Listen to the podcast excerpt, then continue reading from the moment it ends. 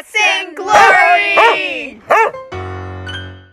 Today, we're sitting down with Kitty Travers, founder of La Grotta Ices, teacher at the School of Artisan Food, and someone who'll put your childhood frozen treats to shame.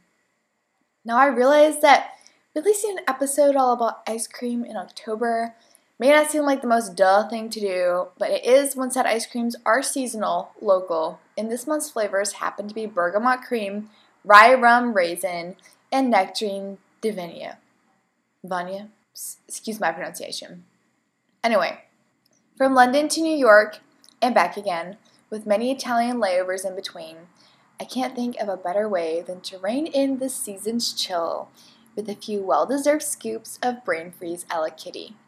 She operates from out of her ice cream shed, macerating, steeping, churning out ice creams that taste of an ecosystem in its entirety, provoked by the use of whole foods, the pits and the leaves, the unapologetic value of fats, and smatterings of herbs. Hint tomatoes and seaweeds have a place in these palates too. Attention all earbuds on how to serve with intention, navigating the taste buds of children all too easily bedazzled by branding, and how beyond what turns up on your plate, the farmer's market makes for a place of human connection and presence. This is Freshly Churned with Kitty Travers. A quick heads up we're dealing with an overseas conversation here, so the audio may reflect this. Coming to you from London, UK, and Amsterdam, the Netherlands. Oh God, that's a deep one.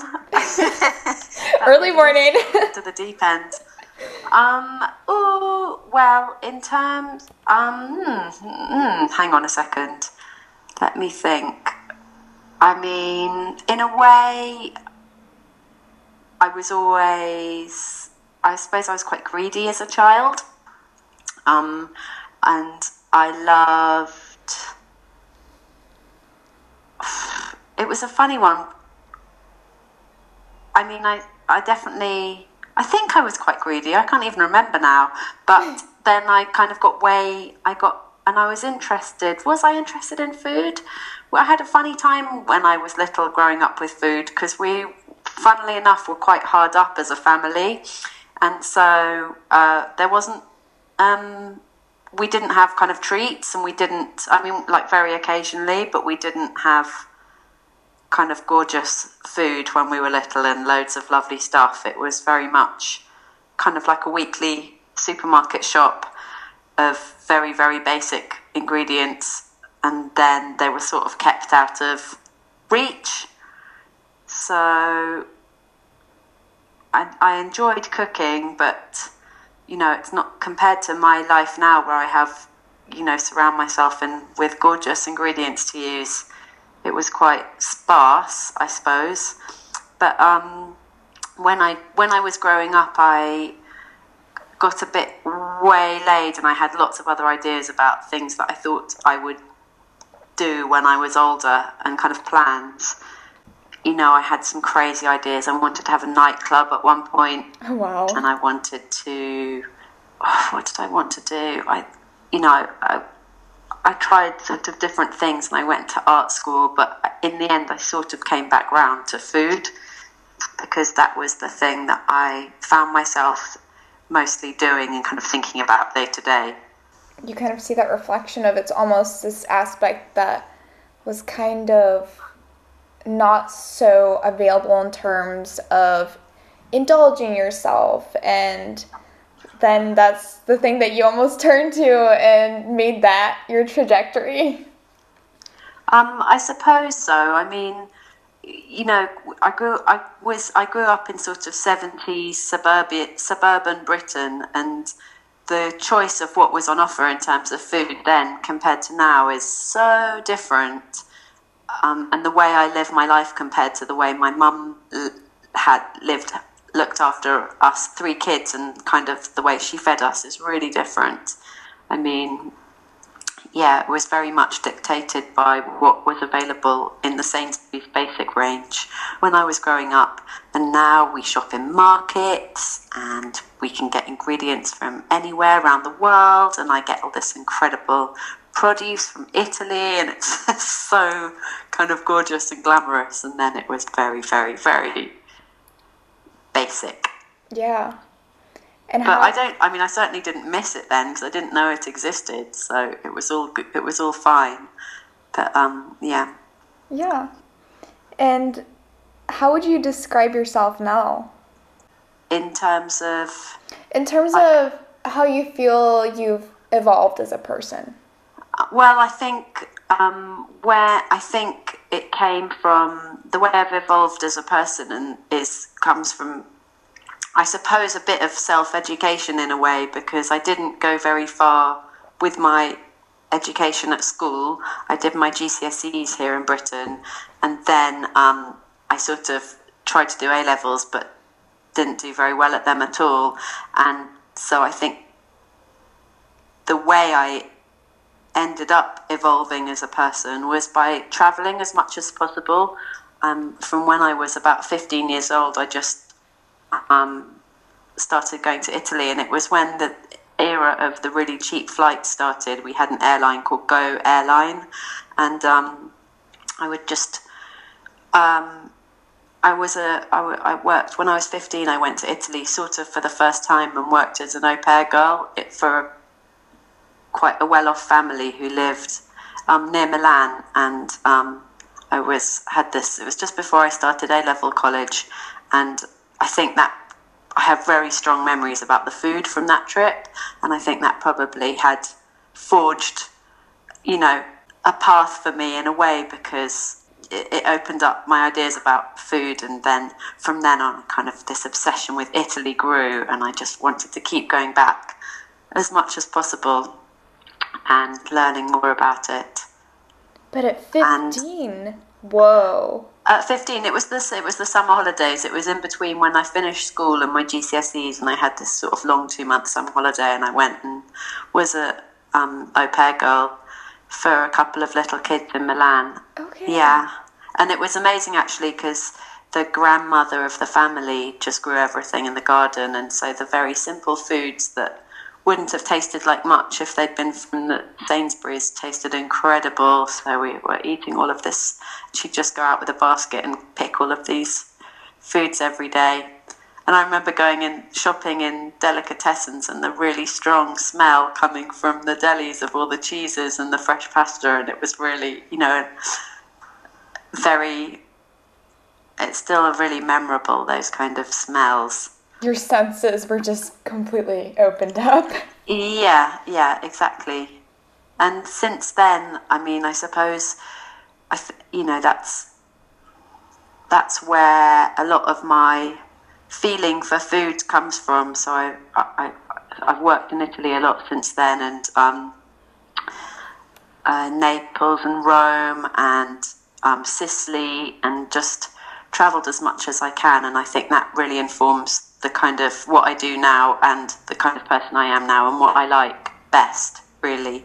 I mean, that sounds beautiful to have been able to just have that as your basis and grow from there. How your perspective was almost formed around their seasonal eating and having that that experience when you were an au pair and just that produce available right outside the front door. Yeah, it was very different to the way the food I grew up with, but um, there's a sort of sensibility about the way things are done in Italy that I still think about a lot, and um, think about in terms of the way I the way I work and the way I do things. is this sort of like artistry about the way everything, a lot of things are done in Italy it's kind of hard to describe, but for example, when I was I was last in Italy, um, I went for three days to Venice. Last time I went, and I stayed on Venice Lido with my little girl and my husband, and in an Airbnb. And walking down the road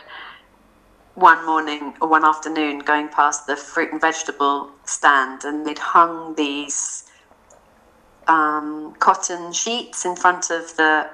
Uh, uh, they'd attached them to the edge of the canopy to shield the fruit and veg from the sun hitting them. And these cotton sheets were kind of really super clean, like much cleaner than my sheets at home, all pressed, and they were these beautiful old sheets with pictures of strawberry leaves and strawberries on them, and so many. It was a it was a simple thing to do, but there was so much more behind it. The way it was looking after the fruit and vegetables, it was a simple solution, but done beautifully. Do you know what I mean? sort of, you it's, know, someone had pressed those towels, made someone had bleached them and made sure that they were really clean. Someone had chosen old sheets, maybe old bedding that really complemented the fruit and vegetable, and everything about it was beautiful and simple. And there's this, and I was talking to my, I talked about it to my husband, and he was like, "Oh, that's because we're in Venice and it's quite posh here." And I was like, "No, that's just the way."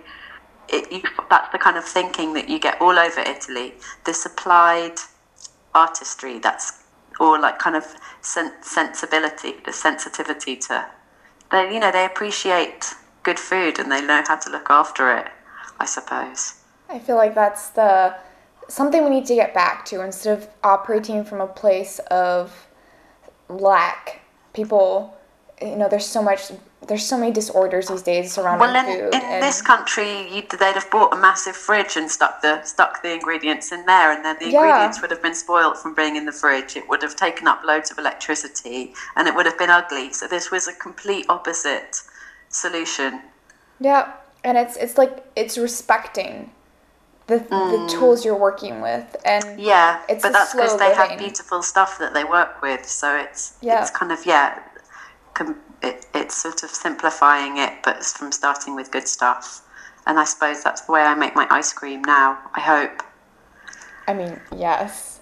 I have not had that that honor yet of tasting your ice cream, but just from all the images, your beautiful book, I can't oh, wait for that moment to come.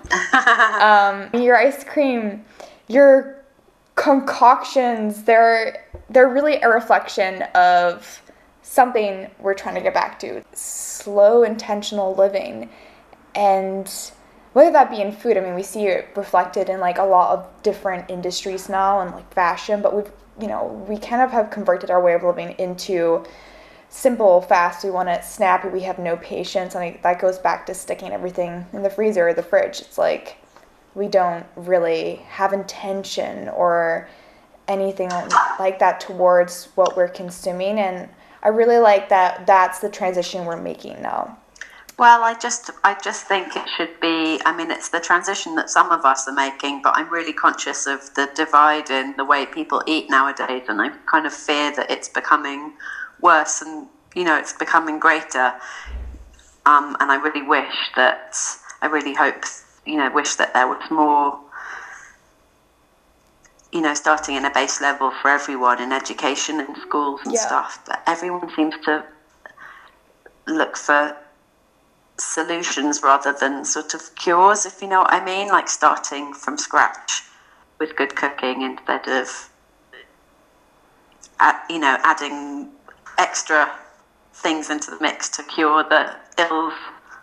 Yeah, it's the way it's, people eat today. It's it's almost like in the healthcare system or people with their health we're being reactive and not preventative. Mm-hmm.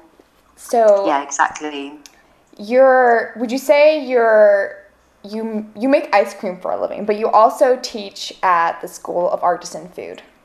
Yeah yeah i've been teaching there for about 10 years now which is really lovely because i just get this amazing mixture of people coming on my ice cream course which ranges from couples who bought the other couple a, an ice cream making session for their birthday to kind of people wanting to start their own businesses. And then in some cases, a couple of years ago, I had a guy on my course who must have been in his, his late 60s who was second generation Italian living in the Midlands in England. And his company, his family business, had started, um, I think, I suppose, in the early 40s, making ice cream in the Midlands, and it was his job to. Um, they used to travel around in a horse and cart. His grandmother would make the ice cream, and then it was his job as a little boy to. People would come out of their houses with a plate and buy ice cream that way, and he'd spoon ice cream from the back of the horse and cart onto oh, a plate, wow.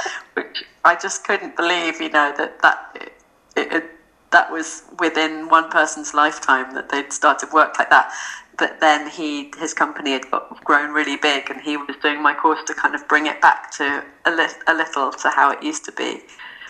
So all sorts. It's really fun, and we just talk about ice cream all day long, which I love.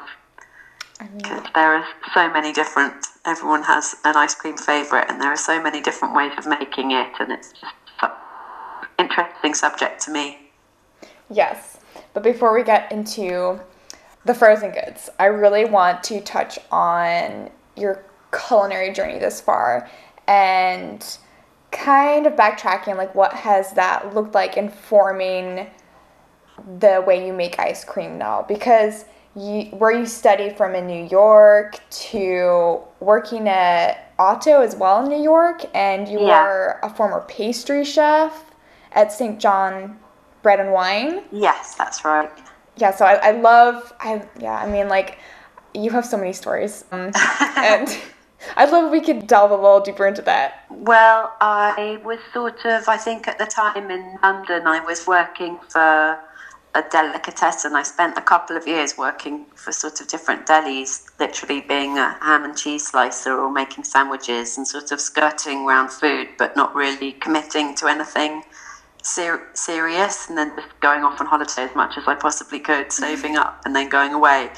And then I had um, a friend who was who won a scholarship to Columbia University, an old school friend, and she started sending these emails, and it was very early days for email, for me at least, because this was in 2002, um, from her, you know, student in New York, and I was just incredibly envious of what she was doing yeah and dying to have an experience like that.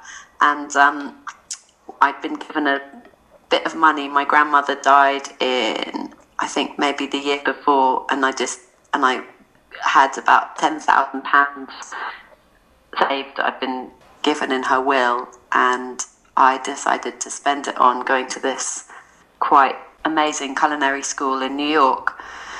And it was it was called a chef uh, it's called a professional chef diploma but i really did it because i wanted to be in new york and i sort of thought that afterwards i might get a job working for jeffrey steingarten who was a writer who wrote this amazing book that i loved where he had a big chapter about ice cream making and you know so i just thought this is my way of getting to him and having a great time in new york.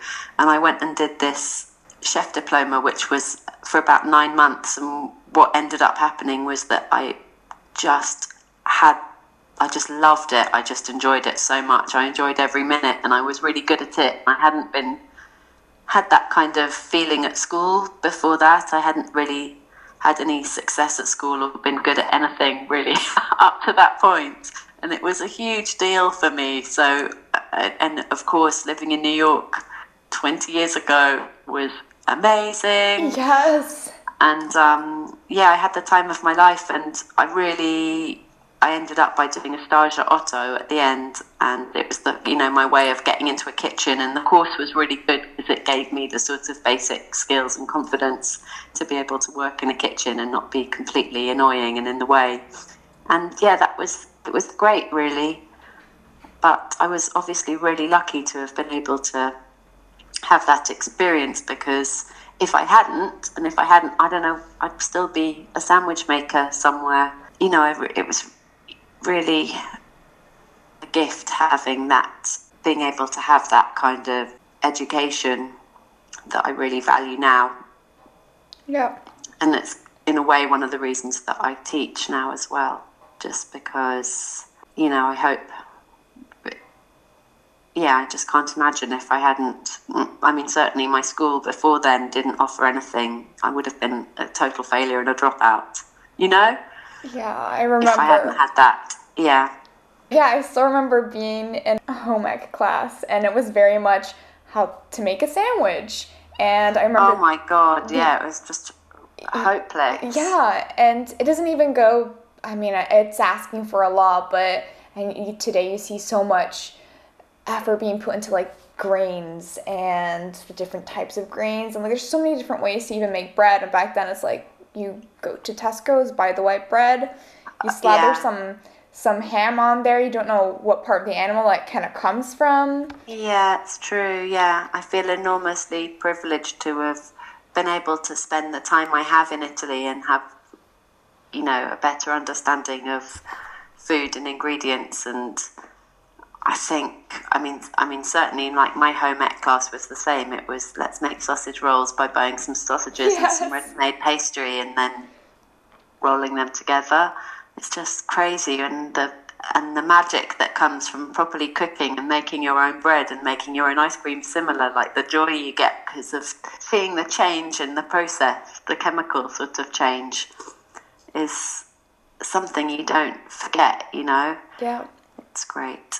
I mean, the way it brings people together, how we connect over nourishment is there's nothing like it. Yeah, I think there's like just a lot of alchemy to cooking, working with ingredients. And we have our logic and taste buds, but I think that would you agree that intuition is, if not the most important tool when you're in the kitchen? Well, you have to. I mean, with ice cream making, there's things that I've sort of learnt along the way that come from trial and error rather than intuition, I think. So maybe practicing, but certainly tasting all the time is really, really key to cooking. And then it comes to, you know, and I mean tasting everything like tasting the fruits, tasting the milk, tasting the eggs, and each separate ingredient I know is delicious before it even gets made into the ice cream. Intuition, I mean, I think having a sort of a really strong interest in plants and growing informs a lot of my ice cream making. So, in terms of kind of think, knowing, thinking, or have, perhaps having an intuition of what flavors go together. Yeah. So I think that things that grow at the same time, I'm always kind of smelling stuff and smelling plants, and I'm really interested in it and where things come from. And I really, I think that that can give you clues as to what flavors go together well. I always really remember when I was at culinary school, um, when we had our de- degree sort of, uh, you know, of what was it called? Like the sort of when we graduated from culinary school, having to cook this one dish for the teachers, and the girl that I was working with making a dish of grilled chicken with coffee and mint sauce. Whoa. Just thinking, wow, that's, That's such a daring. bonkers idea. I'd never have thought of that. Yeah. The flavour of grilled meat with coffee and, and mint. So, I mean, it's a brave idea, but I think the way I would approach flavors going together is more. Um, I mean, you can say intuitive, but maybe there's something more behind it. It's just like always sort of smelling stuff and things reminding me of other things, and it comes from again like maybe just not knowledge, but sort of a love of these things. So a knowledge in that way, I suppose. Yeah. Yeah. I mean, it's my my passionate interest. I'm a leaf sniffer. I kind of go around I entirely always smelling plants and looking at them, being quite obsessed by them. Yeah, I'm I'm right there with you. And even when even when you go to like the farmers market and you're checking the fruit, or when it comes to watermelon season, you're always knocking on them. Yeah, I mean, like flavors. Like I can think of one of the recipes in my book is um, wild fig and watermelon, and that came from traveling in Sardinia and just seeing all of this stuff growing all over the all of these figs and amazing plants growing by the roadside. And it was exactly the same season that there were tons of cheap, amazing watermelons. And I've been looking for a way of thickening the watermelon sorbet and giving it structure because watermelon's just like water once you blend it. Yeah. And the flavors just go really, really well together. The kind of purple figs and the dark red watermelon juice, and it just works because it reminds you of that place and that that place at a at a really certain point in time, like late summer. So it has all of those associations and feelings Yeah. for me. Experiential. attached to Yeah. The reason I did want to touch, um, I mean, obviously, Guts and Glory very much podcast driven on like intuition and your gut instinct. And I read a piece where you had contacted the photographer for your book, Grant Cornett, before you had actually oh, landed oh, yeah. a publishing deal or put together a book proposal. And yeah, yeah. I that, that's total gut right there. I'd love to hear kind of the backstory to that. Well, I just I'm quite a sort of slow slow worker. I don't try and do it. I mean, I've been making the ice cream now for 10 years, and other people who I've taught at the place where I teach have got three ice cream. There people are there. There are people that I've taught who have like a chain of ice cream parlors already, and I'm in exactly the same place I was when I started teaching ten years ago, just working out of my really small premises. So very glacial in the way that I approach work because I really um, sort of like waiting for the right time to do something, for when it feels right and yeah the book and the photography was a perfect example for that because i wanted to i've been wanting to write the book for years and years and years. And um, i'm really glad now that i didn't write it when i was sort of two years into the company because i wouldn't be i think i wouldn't be able to look at it now. I'd be so mortified. So instead i waited a really long time and then one day it was in january and i lived in my old flat and i still lived with my sister at the time and um, I was reading the New York Times online and I saw this photograph and I, I just immediately thought, after all these years of, I just thought that's the that's the way I'd like my book to look if um, I ever made a book. And so I looked up the photographer's name, and his name was Grant Cornett, which is just crazy because um, uh, he sounds like an ice cream already. Yeah. And um, yeah, I just loved, loved, loved his work. And my sister, you know, but he was quite, he is quite a glamorous photographer, artistic as well as quite commercial. And I thought I didn't stand a chance. And my sister just persuaded me to send him an email just to try, even though I was just an idiotic person sitting on my radiator to keep warm and thinking about making an ice cream book that hadn't been made and I sent off this email, and he was really, he just responded really quickly saying, Great, I've been looking for an opportunity to come to the UK, so yeah, I'd definitely be up for it. And so we, that really galvanized me. So that was in um, January or February of 2000, and um, gosh, when was it? I had just had a baby, so it was 2015 January 2015, a really long time ago now, and he came in July that month, I mean that year, and we just had, gosh, I think it was about seven days to shoot the book, and we just did it, the two of us, in my ice cream shed where I work. So there was no publishing house attached, and we just got to work together, and we got along really well, and it, I really enjoyed it, although it was quite stressful. And um, yeah, I have absolutely so thrilled that I was able to work with him because I love the pictures. Then we just had to find a publisher that was on the same page as us. And that was good in a way because we bought, and I also had the designer before I took it to Frith from Studio Frith who designed the book. So we kind of took, we took the book um, proposal to different publishers, say, with, you know, those people all attached already. So in a way, I got to do it my way, which was really good. And what was the process like in pitching the book? It was having to write a proposal, which was really difficult for me because I hate writing about myself. So, and you have to write this introduction, and that was just lots of full starts and agonizing. And then once I was over that bit, then you have to write sort of five different recipes as sample recipes, and that bit I really enjoyed, and it came really easily after all of these years of procrastinating and putting it off. And then once we had a deal with Square Peg Publishers, who are part of Penguin Random House, then it was I did it all in about six weeks. I just it was I guess it was the following winter after taking those pictures, so I wasn't too busy at work, and I had a new baby who my mum spent a lot of time looking after. And I just went to reference libraries and spent about six weeks and wrote it all and Whoa. loved it. Really enjoyed it. I mean, yeah, the book the book is amazing. Um, Thank you. And it's completely. I mean, you completely changed my perspective on ice cream. I haven't even Aww. Tasted your ice cream yet. I was just going over the recipes and showing them to well, that family. makes me very happy because I like to think that it's the kind of book that you can enjoy reading without having to make it ice cream.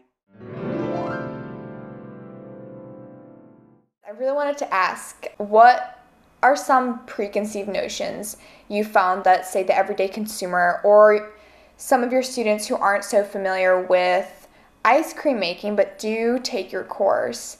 What are what are their thoughts about ice cream? And then how would you like to educate people on yeah on the entire on the potential of ice cream? And what do you want them to take away from experiencing yours? I think i kind of see it when i'm teaching.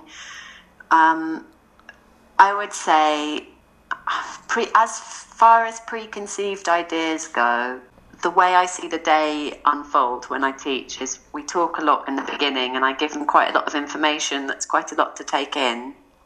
And the recipes that I teach, I think you see a lot of um, recipes, especially in magazines, and I know from experience that the way I write out, you know, magazines, food magazines, and journalists like to present recipes in as simple a way as possible, and it's the same when you see people demonstrating ice cream machines for sale. And in the media, ice cream pe- journalists and um, people selling ice cream machines like to present ice cream in the very simplest way possible. So they'll say, mix a can of, you know, if you go and see ice cream makers, uh, people doing demos of how easy they are to use, very often they'll say, just, mm, you know, add a pot of strawberry yogurt in and a pot of cream and you just pour it into the machine and churn it, and it's that simple. And when you eat um, kind of freshly made ice cream straight out of an ice cream machine, you can get away with making it like that in a very easy way, and it is, you know, essentially just kind of frozen cold yogurt or frozen frozen cream and fruit, and it will taste nice. But then if you want to put that in the freezer and it still to be good in a week's time or something, then you need to start applying a little bit of knowledge. And so at this point, when I'm teaching, you kind of start to see people losing, losing concentration and losing energy because there is it's not it's not that it's difficult to make but there's just a little bit of there are some tips that you can apply to making it and a little bit of knowledge it's not even skill so much it's just a a few, you know, it's something that just takes a little bit of concentration and it really repays. And so the what I see is people interested in ice cream and then they kind of you know look over the recipes and if you haven't approached a recipe before and have never made ice cream then it can be a little bit like you know seem to have quite a few stages. But then what you see at the end of the day once you've poured the ice cream into the ice cream machine and it always changes you know, it's part of the thing that makes ice cream just still really fun to make after 10 years of doing it because you never quite know from the mixture how it's going to be when it's ice cream. So you see them pour it into the machine, and then 20 minutes later, you know, you see it turning into ice cream, and that is a joy anyway. But then when you taste it and then you see people's reactions to the deliciousness of homemade ice cream, then it all sort of comes together. Comes together, and it's brilliant, and it's just like the most satisfying, fun thing you could make because there's nothing like it. You know, just having an ice cream machine in your own home and being able to eat freshly churned ice cream. It's so much fun and it's so satisfying. I feel like when you experience that for the first time, you kind of almost can't do without it. well, what I used to do when I got my very first ice cream machine, which I got as a birthday present when I was about, um, oh, I can't remember, but it must have been God, in my early 20s, I suppose. And what I used to do was, I the first ice cream book I bought with recipes is a really, really good book um, by Ivan, not Ivan Day, by Robin Weir. It's a really comprehensive book about the chemistry of ice cream and it has loads of recipes. And so I used to work my way through that and I'd buy my ice cream machine only churned a litre at a time. And um, then it sort of, the motor couldn't handle it, so it conked out after that. So I'd go, there was a Polish delicatessen near me where they sold these really big flat um, rectangular wafers, these huge sheets of wafer. So I'd make a litre of one flavour of ice cream and spread it out on top of a wafer and then freeze it. And then the next day I'd make a litre of a different flavour that was maybe a complementary flavour. And then I'd spread that out on top of the wafer and then I'd sandwich it with another wafer and then cut them up into little bars and wrap them up in wax paper. And so in my freezer, all of my freezer drawers were just stuffed with all of these ice cream bars as a way of kind of practicing making them. And it was really fun because I always had these sort of ice cream sandwiches to give people whenever they came round to our flat. And it was really nice being, I love being able to serve two complementary flavors together like that that you've chosen. So it would be things like, um, oh, what did what was it like? A kind of I remember making Seville orange ice cream and sandwiching it with like a date, like a date or a prune sorbet or something like that. Oh, wow. Just that sort of combo. It's a really fun way of making ice cream, anyway. Your refrigerator, the freezer, it can never be big enough. You always Mm. kind of there's just so many recipes and you oh You yeah. need lots of friends to come and eat it as well. yes. the big family, big group of friends. You need to yeah, I always find myself in the kitchen and there's so many things I want to try out and as one Yeah. person, you just can't eat all of it. your ice creams they in they embody i'd say the entire essence of the ingredients because you're working with the pits and leaves and skins. You're creating products that I, it's it's almost like you're capturing the lifespan of that ingredient at, at the seasons and you're invoking an entirely new experience for us. So I want to touch on with regards to our current climate, and especially with the depletion of our soils and how nutrient dense they are, and the need to support local agriculture. How do you go about sourcing your ingredients? Um, well, I've over years sort of built up relationships with um, people and farms um, that I trust, and I would say, you know, I can't in every in every case of everything I use, but certainly the stuff from Italy, most of the produce from Italy that I get, um, especially the citrus in the winter, is from one of two farms, and it doesn't come direct to me. I get it through um, a company, an amazing company called Puntarelli, who are near me in Spa Terminus, who are sort of um, this Russian com- uh, this Russian couple called Elena and Andrei, who have a fruit and vegetable stall in Bermondsey, and they get a lot of their stuff from these two farms in Puglia and in Sicily, and it comes direct to them, so it doesn't go through the mark. The main it bypasses the main markets in Italy, which are in Milan, and then another one south of Rome, and it's really stressful for them because you know it travels by land, and sometimes there are delays and that and there's all this amazing produce in the back of the van coming from the farm and it can go off but you know so there's all these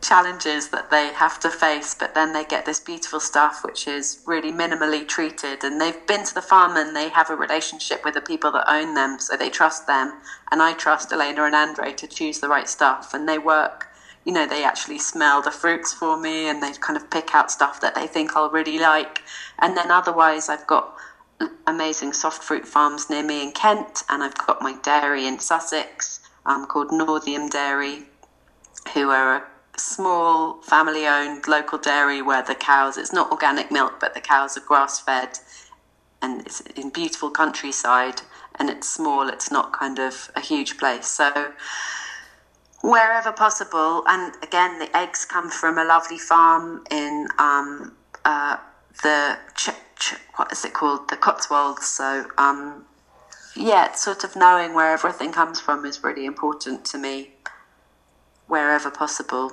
and it just comes from you know I would really say if possible visit the actual place where your product is being made and use as few middlemen as you can.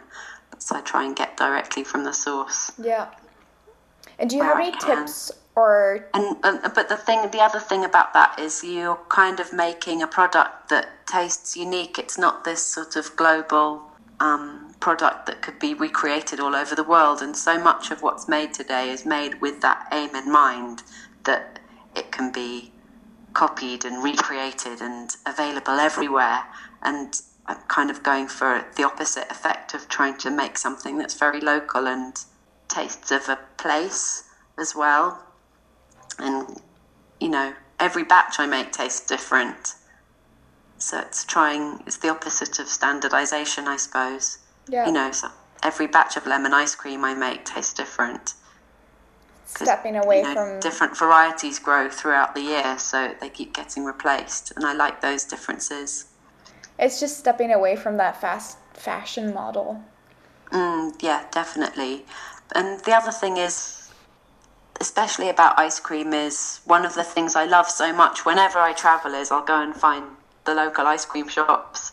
And I love those little specialities, and there's so many different ways that you can make it. And I love the differences in ice cream. You know, people always, I've been asked to make best of lists of ice cream before, and it's ridiculous because there's so many different types and almost every culture has a different way of making ice cream as well. So the way i make it is just one way but i really celebrate and enjoy all the different ways that it's made because they all say something about there's always a reason for it and they always say something about the agriculture of the place where you are or the culture Do you have any tips or tricks for the average consumer or even things that like we need to look out for when trying to source locally? Or even Yeah, for those who you know, you follow your nose, so you're smelling stuff and tasting, and if it smells really good, that's the first thing. And then otherwise, as far as tips ice cream making, you know, my speciality, I suppose, is fruit ice creams, which you don't get so much in Italy, where it's usually a cream base or a sorbet, a sorbetto. But I really love fruit ice creams where you're mixing the two together.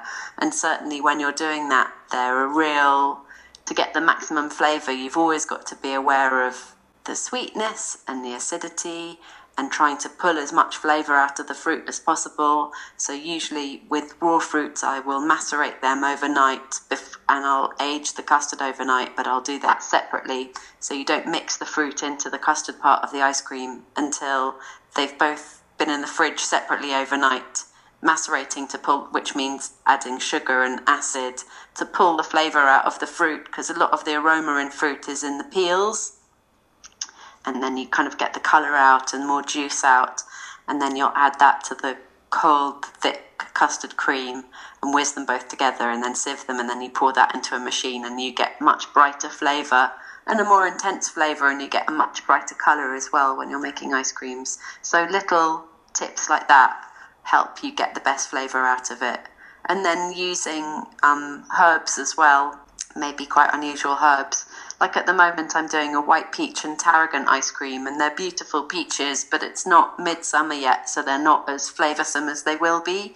So, adding tarragon to the custard and infusing that in the custard is a way of adding flavour, and it really complements the white peach. It just tastes so delicious. I mean hearing all of this, I'm almost, I'm just I'm just like, you know what? After this I need to have breakfast for lunch again. and make that an ice cream breakfast Yeah. for sure. Yeah, it's such fun making ice cream. It's really, you know, I really recommend trying it. And I feel like it's also great for children and bringing people together over a medium that we, you know, just haven't really implemented in our domestic way of living. I hope that changes.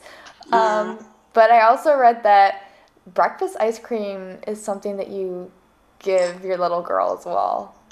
Um, um, not so much in London. it must be admitted, because but it's something that whenever we go away, I just think. Well, I, well, my sister lives in Rome, and we went to visit her last June, and it was incredibly hot. And we'd just go to the cafe near where I used to work when I lived in um, and worked in Rome, and start every day with ice cream, and it was brilliant. Oh, wow. it was just like it's so lovely, and it kind of suits the climate because it's just so hot. You just need a little energy burst, some whipped cream, and some lemon granita, and yeah, it was perfect. And a brioche, warm brioche, and a oh, coffee. wow! It's the dream. But yeah. certainly, like I think, I mean, like the ice ice cream, the way that I like to make it, I really think of as a nutritional, a nutritious food and I don't have any qualms in giving it to kids in the slightest. Like it's not a sort of, you know, it's just um, minimally processed, unrefined sugar, about fifty percent fresh, usually raw fruit, and milk and cream and organic eggs. It's like really good, all good stuff. Nothing else. Yeah. Actually, in touching on that, how because I know that we're seeing so so many different health issues related to people's ever growing awareness around gut and microbiome and the gut brain connection. And would you do you have any res- ice cream recipes that you'd say would be good for someone who has a lot of inflammation in the body or even even kind of going a little I don't know like a little more alchemical where it's you want a brain boost or an energy boost? I would. Mm, let me think.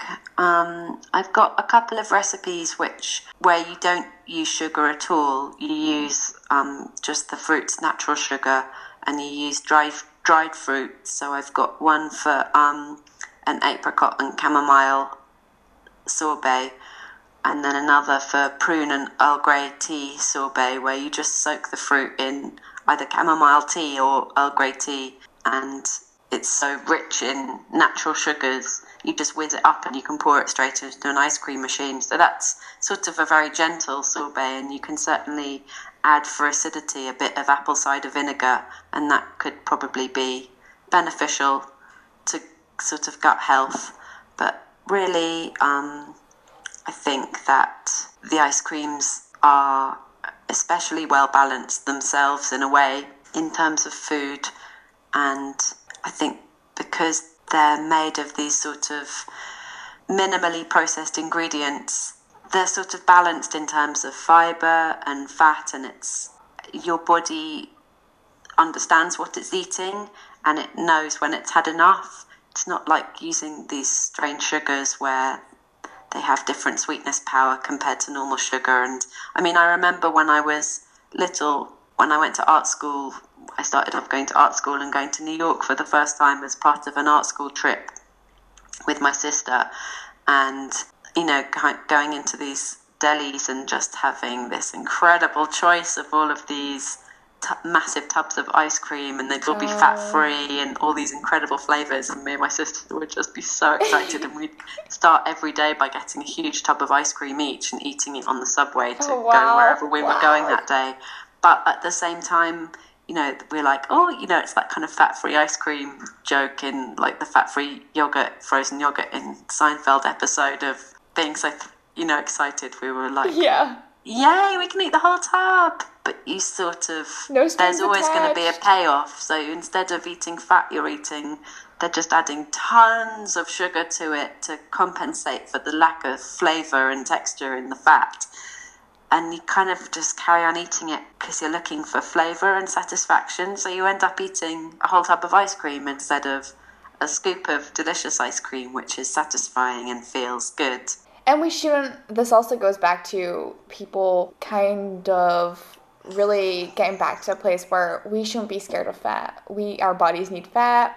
Um, we need we need sugar. Our bodies process it all differently. It's just balance. Well, yeah, absolutely. It's just a little bit, and it's where the flavour is. And if you're, I would much rather have a scoop of uh, nice, nutritious, natural ice cream for pudding instead of tons of weird stuff that has crazy amounts of sugar in or weird oils. Or I feel like it, in a funny way, it took a lot of food education to get to that point, and it's not something that you find being pushed as a solution to health problems these days because it's not a solution that's going to make anyone any money. So huge, the huge food corporations with the power aren't selling that as a solution, whereas they are selling, you know, soy milk or coconut oil or you know agave or you know like all of these other things because that's a product that you can sell. This is just it's not as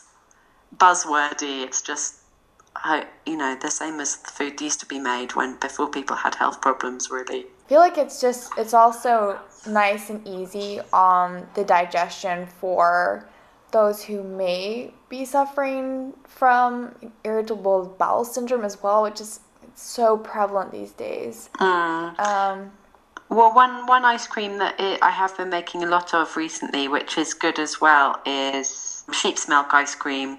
And sheep's milk, if you can get hold of it, is a is like the perfect milk for ice cream making. And I know that some people who are intolerant to cow's milk and dairy can drink sheep's milk.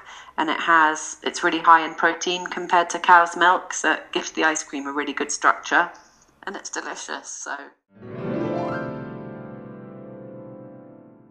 We are trying to eat more seasonally. And I, I know that when i talk to my grandparents to them a tomato is a tomato. It doesn't really represent the entire flavor spectrum that you could potentially tap into. And i mean it could be a killer pizza sauce yeah but we could pickle it we can make a jam out of it and you also use it in ice cream. So I feel like if we kind of know a little bit more on maceration and combinations or steeping, it would make eating seasonally a lot more exciting. What are your kind of favorite go tos in terms of, yeah, combinations, brewing, techniques? Oh, well, I think eating seasonally is exciting because if if you can eat if you do it the other way around and you can and anything's available to you at any time ever, then where's the fun at all? You know, instead of um, eating seasonally, you it's like a huge like for me at the moment making ice cream. It's suddenly incredible because the stone fruits are coming in, and so I've got the first good strawberries and the you know the sugar difference in the, quality the difference in the quality of the product when you eat seasonally is absolutely huge. You know if you make a strawberry ice cream out of strawberries in march and if you make a strawberry ice cream out of strawberries in late june the quality of the ice cream will be so much better because the fruit is so much has so many more natural sugars in it which provide flavor and they help the texture of the ice cream so it's like, you know, a kind of non brainer. And it's really great because you've had to wait for it. So it's a huge treat as well to have like, strawberry ice cream for the first time in June. Your little girl, she's growing up with this. How have you seen this take form in her perspective with regards to food? Um, absolutely. She's an absolute sucker for what every single human is which is advertising and packaging. And she thinks that, you know, she likes my ice cream, but it's, you know, when we don't shop in supermarkets that much, or hardly ever at all, actually. But, um, so she, we just do a kind of market shop every week. And so when she goes into a supermarket, she's just dazzled by the packaging, which is completely natural because that's what it's designed to do. And she wants you know, she just picks up all the stuff and she's like, I want this. And it could be any old, like, dried up old crot of horrible old biscuit inside, but if it's got the picture on the outside. So um, she's by no means the perfect eater because she wants to eat that stuff. She doesn't want to eat the homemade food. It's, it's difficult. And also, kids are very conservative eaters, so you know, she really doesn't. She wants the plain, the plain foods. You know, she'd be really happy with noodles, plain noodles every day for the rest of her life. What's her attitude towards going to the market? Is it is it kind of like a drag, or is she excited, or is she just kind of The thing about shopping in a market is it's just so sociable compared to shopping in a supermarket. Funnily enough, I was working last weekend, so we couldn't do our usual Saturday shop in Bermondsey at Spa Terminus, where I get my week's shopping. And so we did a supermarket shop instead on Sunday, which is like probably one of the first times in Jean's life that we've done that. And she's nearly five. And I thought it would be really fun, and it wasn't. It was really depressing and really boring. And compared to the market where we see the same people every week, because it's you know only open for a few hours on Saturday morning, so you get the same people. You know all the people you're buying from. You just have conversations with people. You're running around. You're tasting things. And this isn't a kind of fancy food market. It's quite regular, and it's a, you know it's a huge social thing every week. It's lovely we see the other kids that are growing up at the same time as her. She's got people to play with. It's massive. And you have now the way supermarkets are designed, you barely need to even speak to the person that you're paying for the food from because you just put your card into a machine at the end. Yeah. And I mean, of course, you can. I'm not saying it, you don't have people that you shop from and say hello to, but it's like just a huge difference. Yeah, I mean the cashier she's she's processing people all, all day. She's not gonna necessarily be the most perkiest of people to interact with and it's just monotonous. Just I'm sure robots. there's, there's there's lovely cashiers, but the there isn't a huge deal of love in the whole process of shopping Yeah. from a supermarket, and um, you don't get that seasonality, and so it must get really boring. Yeah. really quickly. yeah. I can't just got the kind of same stuff on offer every week. So you shop in a really different way as well. When you shop in a market, you don't know what you're going to make, and then you might be presented with something new that you haven't seen the week before and decide to cook that this week. Yes. Yeah, I can't imagine my week without the farmers markets. Yeah. And but these didn't exist when I was little. It's a really new thing for London. They just didn't. So it's amazing what we've got now. And I've got another great market on Sundays in Brixton, which is fantastic, which is just farms bringing their stuff in and it's really jolly. It's not expensive, it's cheaper than the supermarkets, and it's great. So, yeah, there's good stuff to be had for sure. Much more of a connection with farmers and people who are making the food if you want to make it. That's a bit weird, disjointed sentence. What's your little girl called? Jean. When she sees all the branding, Brandy makes the world go round, and she's just dazzled. How do you kind of react to that? Do you? Um, I'm the total mean mummy and just like, no, no, you know. Yeah. But then when we go on holiday, she gets to choose from, you know, those sort of walls or Algida, the big posters of all the different ice creams, Yeah. which is the best thing ever. And I would never deny her that, but I still can't help read the ingredients on the packet afterwards and just be completely disgusted Yeah. with the crap that people are given to eat and it's presented as ice cream. And there's like very, very hardly ever. It's really hard to find an ice cream in Italy, at least. Like, uh, I think um, they're called Sammontana. They're big ice cream companies, and they're all just made of oil and dry milk powder and water and loads of sugar. It's disgusting. Like, really difficult to find an ice cream that's even got milk as an ingredient. And she loves it. It's made to get you hooked. Mm, yeah, it is for sure, and it kind of also increases your increases your sense or decreases your sensitivity to sugar.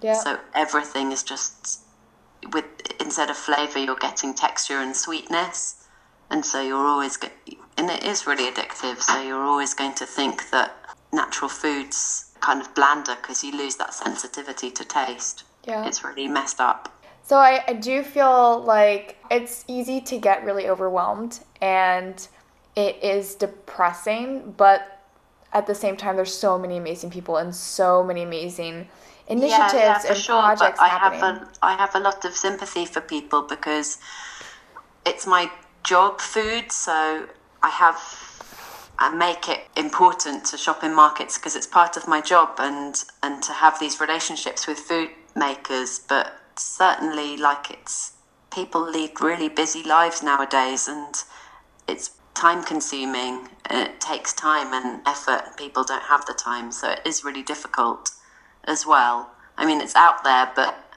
you need to have a bit of time to be able to yeah, it's definitely shop that way. You have to dedicate to like the ritual, but I feel like it's also a privilege. Exactly, a ritual. Once it's a ritual, then yeah. Yeah.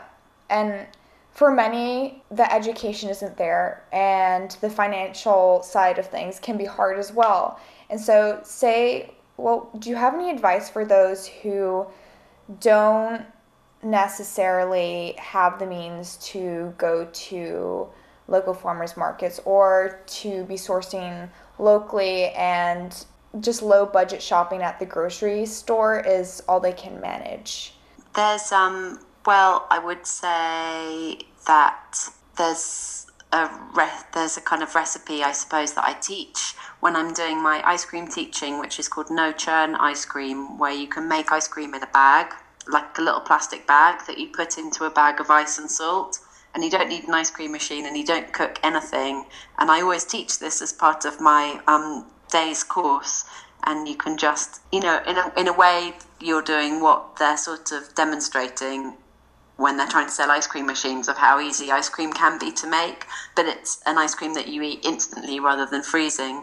And you can just in a jar mix together some milk and some cream and then sweeten it to taste with whatever you want golden syrup or honey or um, brown sugar and a little bit of vanilla essence. And you just mix that together and you pour it into a plastic bag and tie a knot, a really tight knot around the plastic bag.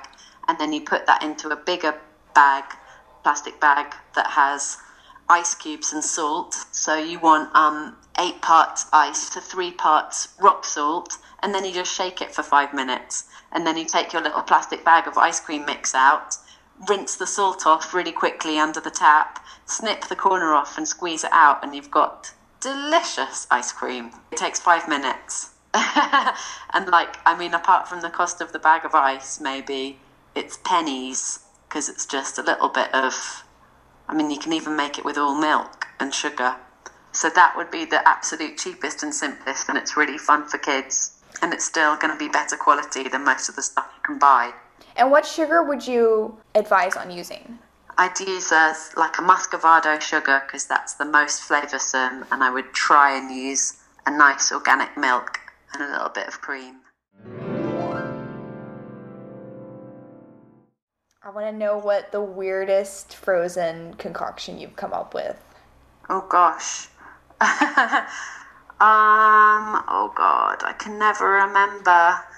I made a terrible uh, ice cream once where I made a pea pod ice cream, but you have to, which can be delicious, but you have to use the peas really quickly because they're so fresh. So I blanch the peas in their pods in the milk, and the pods flavour the milk, and then you take the peas out and you blend them into the ice cream. But I didn't have time to do it, so I did the stage of. I blanched the peas and then I refrigerated them for a day before adding them to the milk, and they fermented.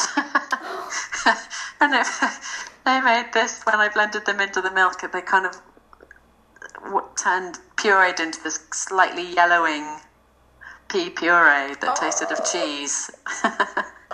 that was maybe the worst disaster. It tasted like cheesy peas ice cream. It was disgusting. Oh.